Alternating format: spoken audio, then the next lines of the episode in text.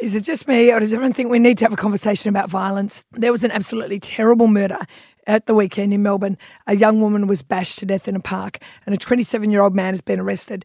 In the aftermath, a police officer said he was sick of violence against women and the men of Australia need to have a good hard look at themselves. Now, something about that just didn't sit right with me. Now, I'm not being an apologist for men. There's no doubt that men are more violent than women. There's no doubt they commit more homicides, more assaults. The vast majority of murderers are men, and so are our prison inmates. So, you know, maybe we have to have a conversation about that. But it does not mean that all or even most men are violent or potentially deadly.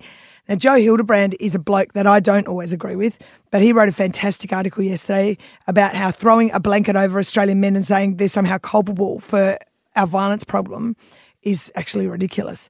He did the stats, and worst case scenario in Australia, if you take the 2017 murder statistics, 1 in every 23,000 men, or 0.0042% of the male population, are likely to commit murder. So it's a, you know, it's an absolutely minuscule part of the population. Now, that doesn't mean that we don't need to stop saying things like boys will be boys and all of those things that we know are contributing to violence down the track. We know those things are bad for young boys to hear. But this girl who was murdered in Melbourne, she was murdered by someone who should have been in some sort of care, in psychiatric care. You know, half the time he thought he was Jesus. He also thought he was Thor.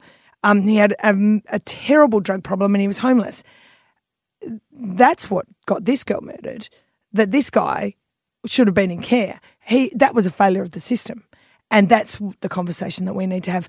And in so many murder cases, you know, you can't say, oh, it's just a bloke who's murdered someone, if the bloke is actually off his trolley. Yeah, you know, it's that's a failure of the system.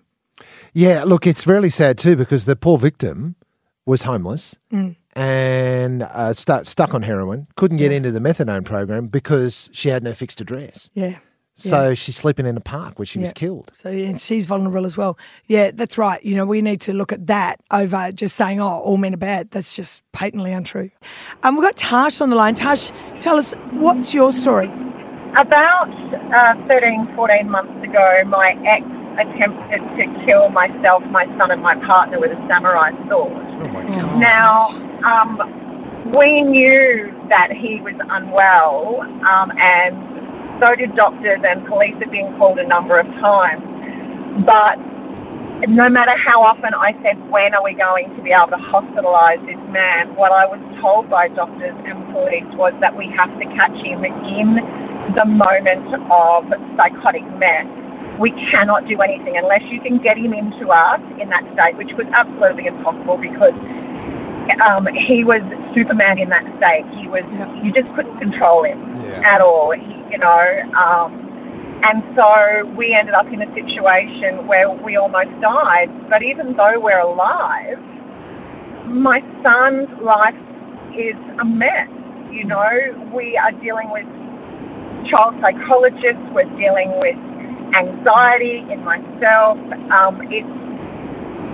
and the system failed us, you know, and I pray when they sentence him that the system doesn't fail us. The system's failed him too, because, I mean, you guys have nearly died, but he should have been in care. Now he's just going to be in jail, and that's not going to be the right spot for him either. No, he should have been in care, without a doubt. Yeah. You know, the man was running around loose, drink driving, and not only could he have killed myself and my son and my partner, but he could have killed someone on the road. Like, he was an absolute loose cannon. Yeah. And no one had listened. Yeah, there was nothing I could do. I am sure that the police are really frustrated by that too, and doctors. I'm sure it's about not enough beds. They can't round everyone up. Yeah. It's not good enough, is it? Because if then, Tash, you're in the situation where you're being attacked with a samurai sword because someone didn't have a bed for that bloke. Yeah. Exactly. Yeah. Tash, thank you so much for sharing that story with us. I'm glad to hear that, you know, you're safe and well and you're through that, but what a mess. Yeah. What an absolute mess. When someone, an individual, is in some sort of episode and they need help, it just seems like the system is lacking. Chris, what's your experience? I just wondered, I've got a diagnosed mental health condition, bipolar type 1, and I've been into mental units a number of times over the years. I had a 22-year career in the Air Force originally, and then I got bipolar and I was medically discharged.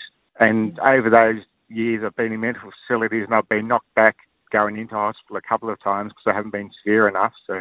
So where is the system failing a guy like you, Chris? The system's failing. I can turn up at the emergency ward at one of the hospitals and you just can't get in. You sit there and wait 4 hours, and then with a mental illness, you can't stop and do nothing. So you just get up and walk out, and then you're back doing, you're creating a risk to the public at times. So it's just not an ideal solution. And have you been violent, Chris? No, I'm fortunate with my bipolar type 1. I've never been violent. I'm always generally spending money and just looking after people. You're happy. Do you think with your bipolar type 1, your career in the Air Force or anything that happened in your life affected your transition into bipolar? I've just got an email here from a lady saying it is about the community. You can't just blame the system. It's about trauma and abuse and bullying and all sorts of things that actually tip people into mental health situations. Do you think something tipped you in, or it's just... Oh, definitely stress, drinking too much, bad diet. It's a whole range of not just one thing. So, I mean, the biggest thing that's helped me over the years is writing a book. That's helped a lot of therapy. Yeah, right. Get your story out. Yeah. Well, Chris, I hope the community starts to listen to people like you a bit more, and hopefully we can find a solution. It just sounds like to me the urgency of mental health, that moment when you need the most help, it doesn't seem like you're getting it. Yeah, well, the one thing I get to plug is my book's called Depression, Get Up, Get Dressed and Do Your Best. Yep. And it's all about just when you're depressed, you don't want to get out of bed, so you can't see a doctor or a psychiatrist or your GP.